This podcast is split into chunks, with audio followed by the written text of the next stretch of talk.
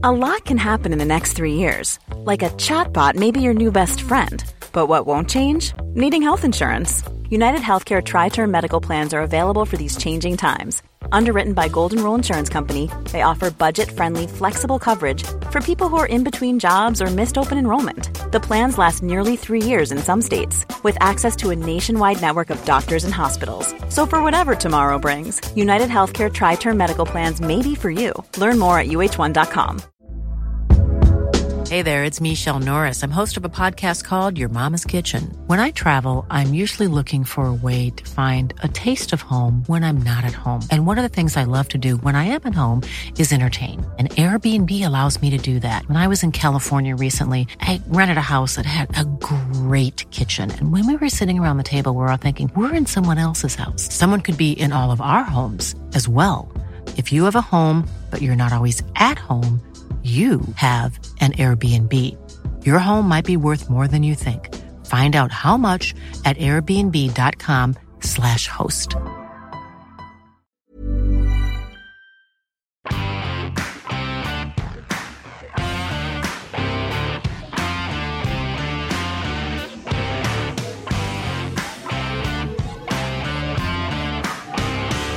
How's it going, folks? Enda here. Welcome along to the Huddle Breakdown, the podcast that looks at the stats, performance, and XG of Celtic. So, I'm just recording a quick intro to say that the show today was recorded pre the Midtjylland game, so there's a lot of preview in it. So, I've decided to take that all out of the podcast because it's immediately out of date depending on how the result goes. But we did talk at length about the Joe Hart rumours. Vasilis Barkas obviously dropped for the Midtjylland game. Seems like his Celtic career is over. Scott Bain has come in. Is he the answer for Celtic? Joe Hart seems to be the man that is going to come in the doors. That's the rumours coming in from multiple outlets today, and it just seems like Joe Hart is the man, depending on whether or not they can get the deal over the line. A lot of talk about the transfer and whether or not it's a good idea. I'm, as you'll hear, on the side of it's not a good idea. I don't think Joe Hart is good enough at the level when it comes to playing with the ball. He's a good goalkeeper, he's a good shot stopper, but I mean, he was at his peak 10 years ago. So that's the issue I have with Joe Hart, as you'll hear in this podcast. But I just wanted to pop in, say a quick intro that this is why it's a rather short uh, huddle breakdown, shorter than usual huddle breakdown, because most of this show was previewing the Midtjylland game as well. So let's hope, as I record this, that Celtic get a result again against FC Midtjylland. And if they don't, I apologise. I'll immediately come in and edit this. So enjoy this 28 or so minute discussion around Joe Hart and whether or not he is the guy for Celtic. Even bigger news today is that Joe Hart is potentially coming to Celtic. That is the latest transfer rumor ro- rolling around in the newspapers and online. That Joe Hart, it was a rumor last year, I believe, and it's resurfaced. And I have to take some of the blame, lads. I'll, I'll hold up my hand. I said I did tell the story of the time that Pep Guardiola sold Joe Hart because he couldn't play football. And maybe somebody in Celtic were listening to the podcast and thought that I was being positive about Joe Hart but I wasn't. I wasn't being positive about Joe Hart. Joe Hart can't play football with his feet, but there, there it is. Celtic are rumored to be signing Joe Hart, and it seems to be like really picking up steam. So it's very interesting that this has come um, in a time where Celtic badly need a goalkeeper who is going to need to play football. So, James, I think you've been doing a lot of work on this today on Twitter. So, I guess what's what's your thoughts on this? Well, the, the hard aspect of it uh, today, I've I started digging in on the keeper front um, more so last week, and it, it had less to do with um, or any or Bain or any specific keeper that we have or that we're being speculated as maybe bringing in, as more so trying to delve into the question of okay, what profile of a keeper makes sense relative to um, how uh, the manager is likely to uh, play.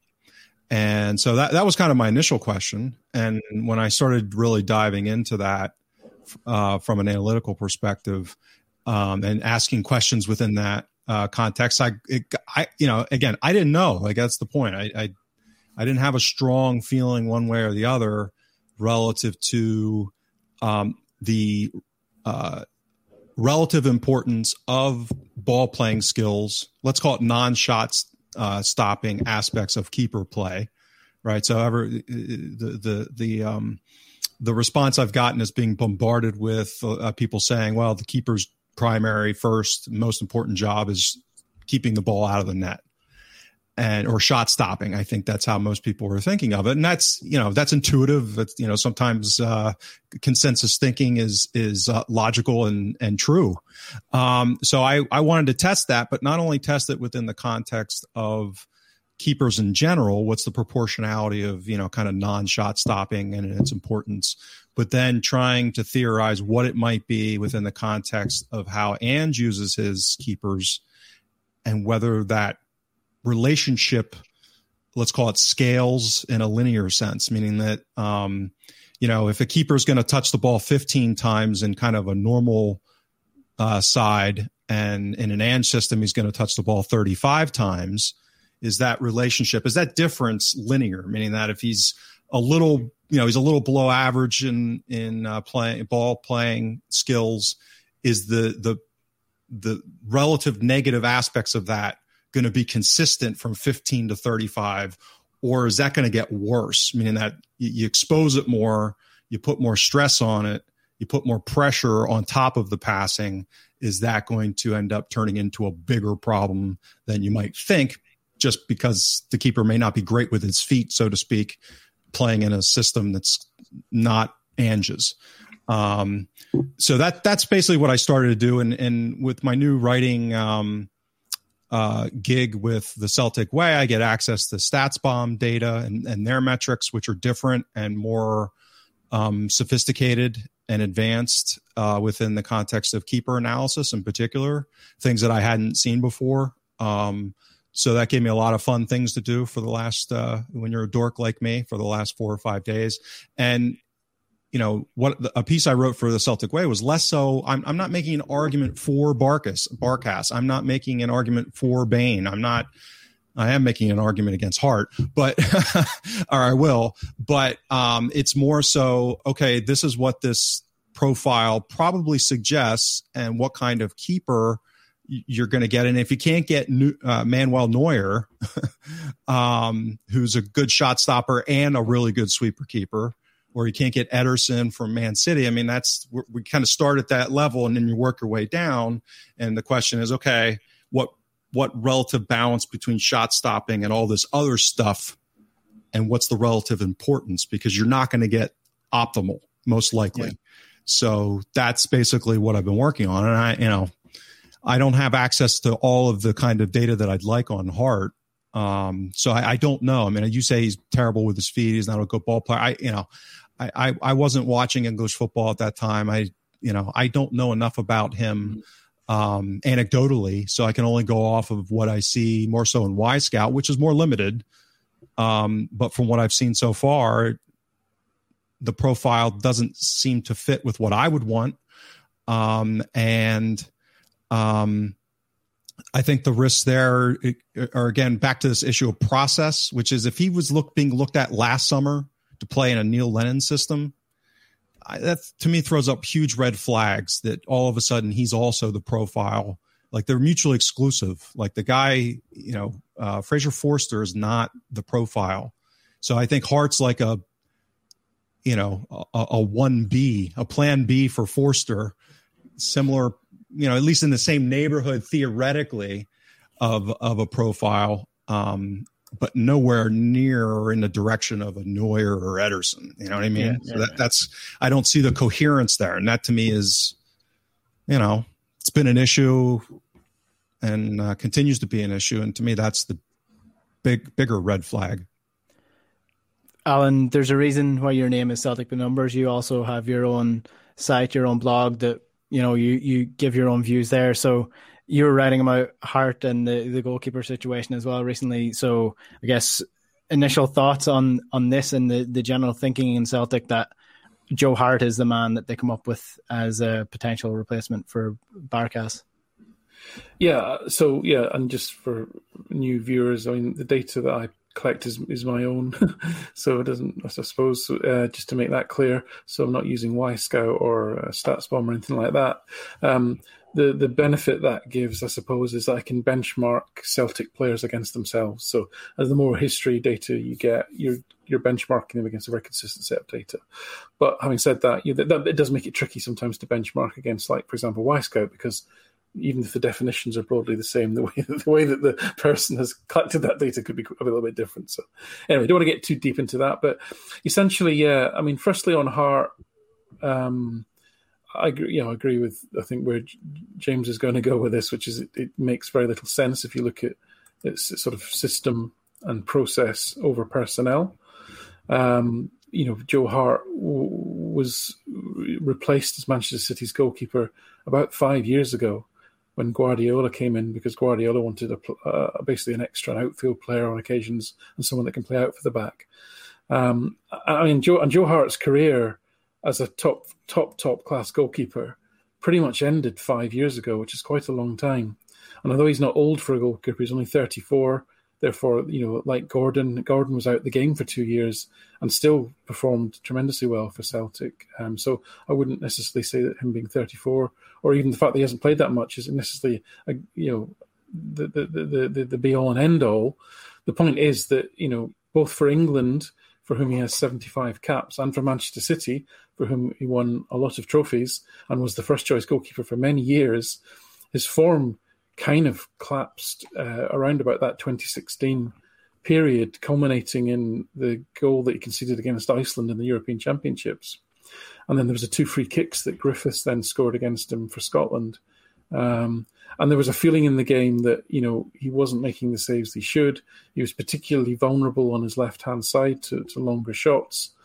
Um, now every goalkeeper potentially has a weak spot. I mean, Barkas' relatively poor foot movement on facing long shots was something which um, the Cynic and team, I think, highlighted before he was signed, and that came to fruition against AC Milan when he uh, was beaten by the free kick and his foot movement was poor. So, but but but what was what was I suppose a bit more incredible with Hart from being Manchester City, the top club in England, and England's number one. His career literally collapsed five years ago, and it hasn't recovered other than some loan appearances for various sides. So even for that reason alone, it's it's an incredibly odd um, direction to go in. I mean, other than you know, there might be a sort of Moneyball angle that says this guy's been undervalued for five years. He was clearly brilliant five years ago. Now, now, he, now no one wants him. Maybe we've got a bargain. I could, I could almost kind of understand a little bit of that thinking, I suppose. But, the, but again, I'm an evidence-based guy, and I can't see the evidence that you know you'd fit into Postecoglou's style, or that he, even at a most basic, fundamental goalkeeping competency level, that he's the direction that Celtic should go in, and certainly not probably from a cost cost effectiveness level. Yeah, th- this is the huddle breakdown. Do get involved in the comments. Uh, there's a couple of comments coming in already. Mazar Yousaf is saying that Joe Hart is not the answer, arguably not as good as Forster. Uh, between the years of 2010 15, uh, both have similar frames uh, for their contracts. Both For- Forster, uh, but Forster is on a higher weekly wage. Both have poor distribution. Yeah, I'd probably agree with all that. Mark O'Brien is saying that we need two keepers at least, expecting tonight to be Eddie's last game too. Probably is looking by the transfer rumors around him, and Brighton Hove Albion seems to be the club that he's going to. In, in terms of Joe Hart, I mean, where I stand on him is just, I'm. It just seems incredibly lazy. It seems like the guy, whoever is doing the scouting or whoever is is doing the the you know, searching for these players seems to be living in the year 2010. I mean, we're looking at, you know, Fraser Forster coming in first. And I mean, he was good back 10 years. We're talking 10 years ago. This is a different decade, decade of football. It's a completely different thing.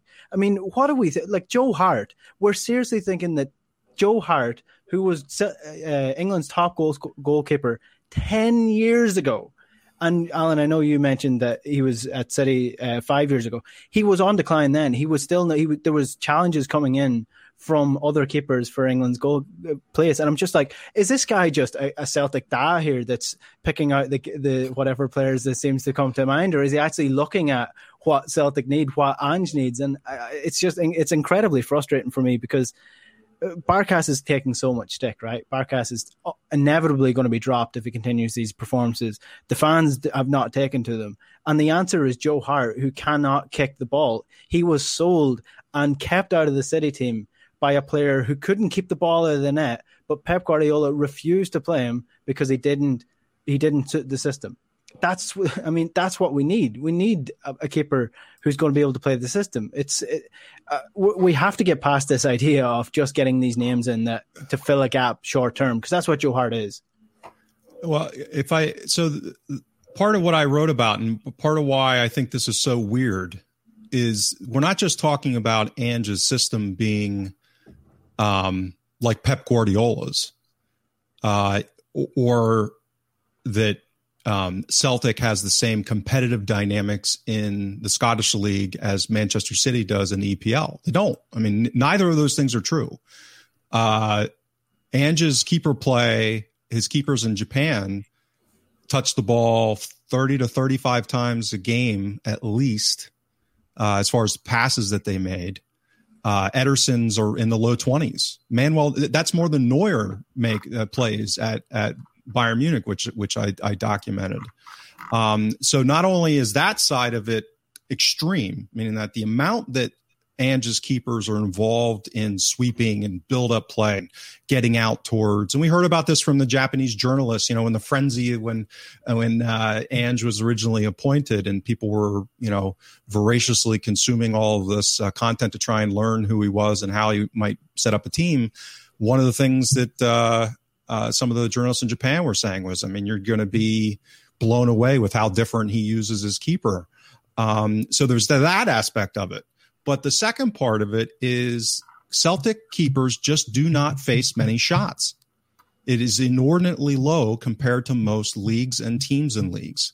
So you're talking about 50%, 30% of what they're going to face at other clubs. So, for example, um, uh, Hart, when he was at Burnley, he was decent shot stopping that season. That's the one season using the Y Wyscout post shot XG metrics. Again, all of Alan's points are valid. The data capture there is not, you know, passed down from God as far as as being accurate. Um, but that was the one season out of his last five where he performed reasonably well on a shot stopping basis, meaning better than Barkas did last season. So if that's our threshold, right? Uh, the other four, he did not, meaning that if you just look at kind of sh- that shot stopping metric, he was worse than Barkas was last season at Celtic in those other four seasons at Torino and his, his other stops. Um, he faced almost six shots a game in that season at, at Burnley. That's a level of activity that is triple what he's probably going to face maybe a little less than triple what he's going to face as Celtic keeper.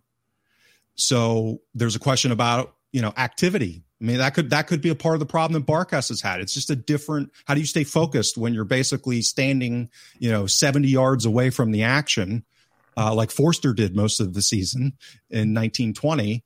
Uh, because we were a dominant team with a really good uh, defense, uh, and the ball just didn't get to him that much. So uh, and and Barkas Barkas only faced about 1.8 shots in his league games last season. Um, that is crazy low. So the I think it's a logical question to ask. Okay, if that's the composition here, 35 touches and playing sweeper keeper and a huge component of of the, manager's system versus facing maybe two two and a half shots a game on target over here that's not the same as touching the ball 20 times over here and facing six shots. It just isn't. So how do you, and that's what I did. I did a lot of research and, you know, trying to kind of build my own little model to look at how that might equate. And I think it's counterintuitive. And it, I think it's probably not what most people were thinking uh, in that balance. And it's lo- it's understandable that most people wouldn't think that way because most people don't have a reference point for Ange's system. You know, the, the fact that uh, uh, Barkas touched the ball 53 times against Bristol City in that friendly. I mean, that's that's 20 more than than uh, Forster had touched in the prior five seasons or six seasons. His record high was like 31, and Barkas exceeded that by 20 in a in one game in a friendly. I mean, there's there were games where Ange's keeper touched the ball over 70 times in Japan right? So when you're again, that's why I talk about the elasticity here as far as stress testing, right? So mm-hmm. how's Joe Hart going to do if he touched the ball 70 times in a game? A lot of it being 30, 35, 40 yards away from his goal line. I looks like we might find out. Uh, my theory is that may not be ideal, and that that might be as big, if not a bigger problem than Barkas having shot stopping problems. And that's not me saying I want Barkas. That's me saying that, you know, the medicine for the disease might be worse than the disease itself. And, and like I.E. Duffy last season, that's a, a, Alan and I had an exchange earlier. It's not a perfect analogy. It's more so, you know, we thought we had a problem defensively and thought that the solution and the medicine was Duffy last season. And I think the keeper problem is bigger I think we actually do have a keeper issue um, this season, which is different. I didn't think we had that much of a defensive issue. I thought that was mostly hallucinated, and it was, you know, the, the, real problem was in midfield, not in, in the center back position. Um, but the medicine kind of created a bigger problem th- than the supposed pro- uh, disease last season, and I, I think we we face a potentially similar situation. And I, I cannot the other part of this that I think is really worrying is I have a hard time c- coming to a conclusion that this is where who Ange would pick, right? Like like just happens that Ange picked an Israeli winger who happens to be the client of a certain agent. You know that it's just not feasible. You know, the, the coincidences here. So the idea that Ange isn't Ange is getting a list of players and saying, "I'll take what I can get because I'm dying for players," and we have a huge problem here.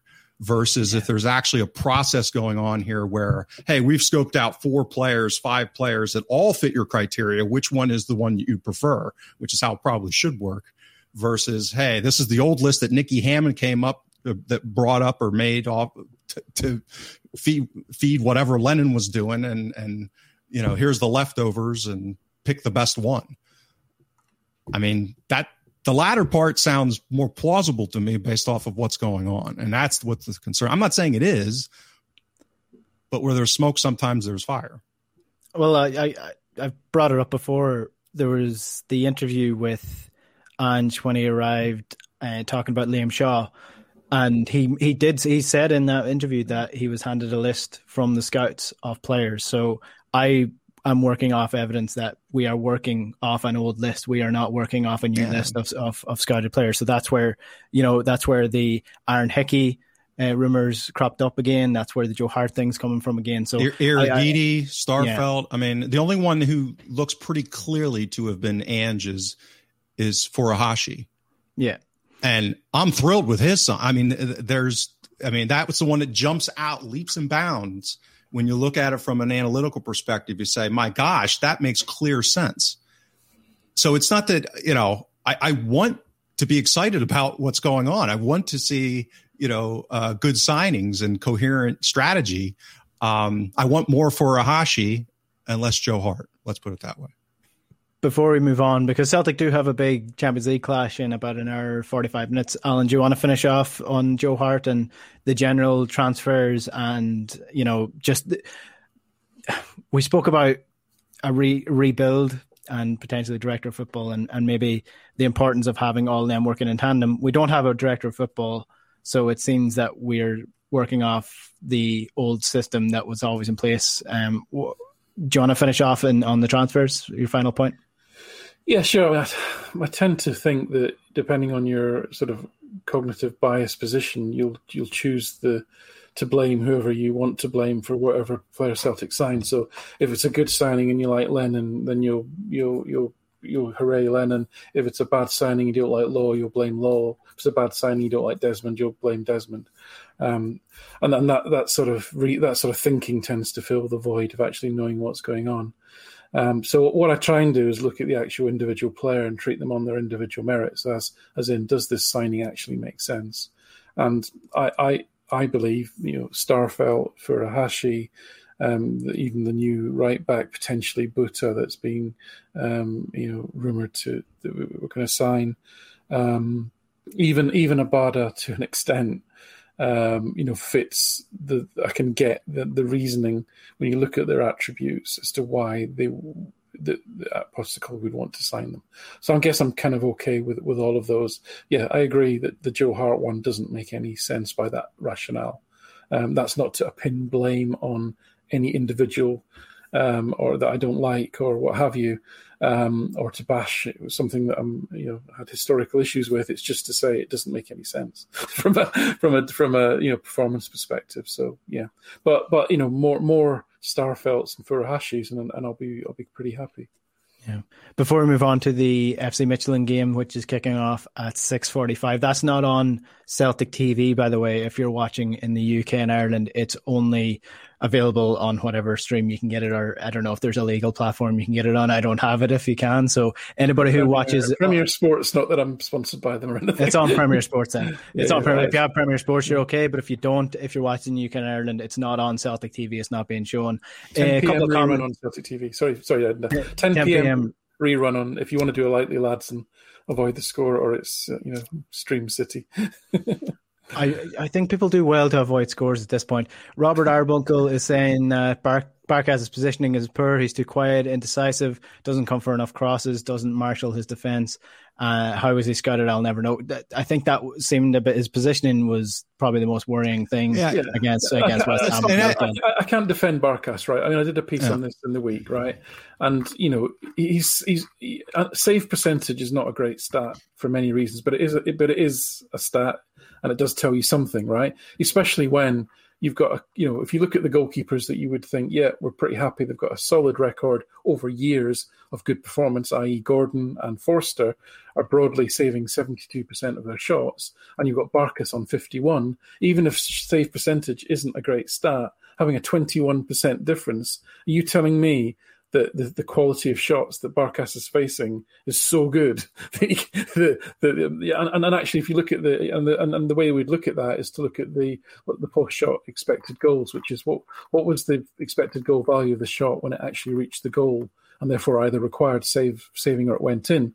And again, that that that's a much better metric. But but by that by that um, metric, you know, Barkas essentially is saving less shots than the quality of the shots he's faced would suggest he should.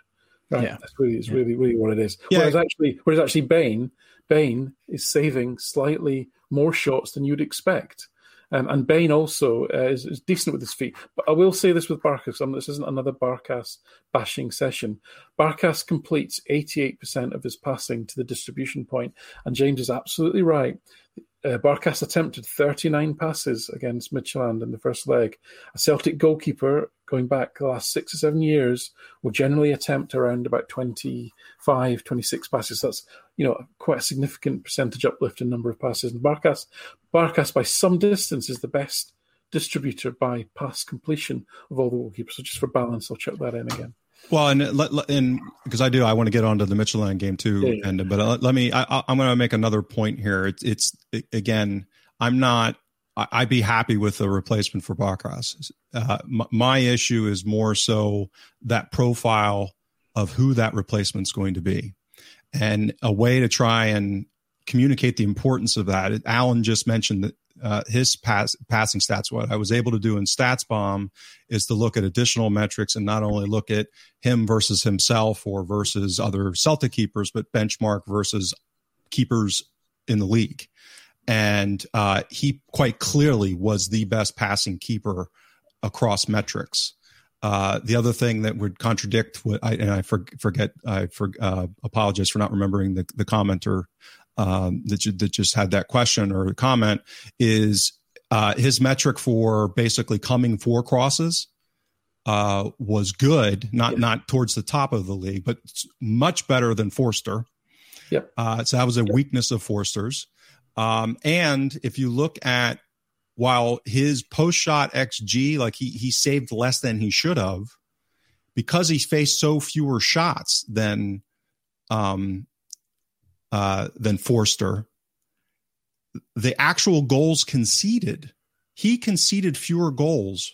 If you take out penalties, which again, that's important. You know, Forster's clearly a, a better uh, uh, keeper when it comes to confronting uh, penalties. I mean, he's proved that over and over again. um, and and the own goal against Rangers, right? Which you know wasn't his fault uh, on the on the the corner. Uh, is he surrendered or con- Celtic conceded fewer goals per game with Barkas playing last season than Forster did in 1920. Now, I'm not saying he's a better shot stopper. That's ridiculous. He's not. The data doesn't reflect that.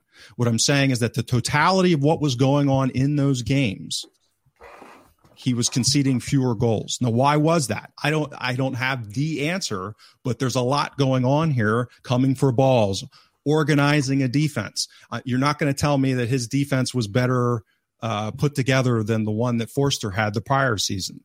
So something's not adding up here in that that consensus view which is he can't organize the defense. Uh, the shot stopping piece, I completely concede and agree with. Something else is going on, though, that suggests that he's a better keeper than what the consensus says. I'm not saying he shouldn't be replaced. I'd like him to be replaced, but with a better profile.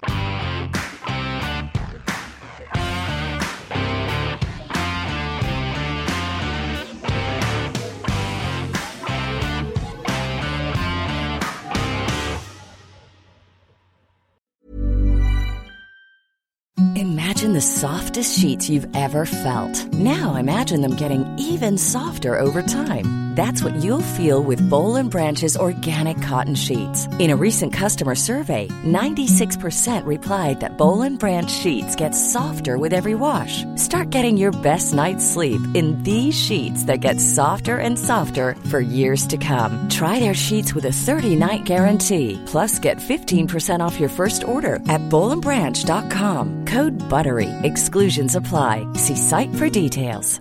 Planning for your next trip?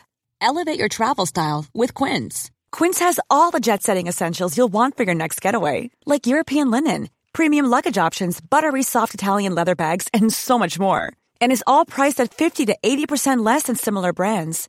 Plus, Quince only works with factories that use safe and ethical manufacturing practices.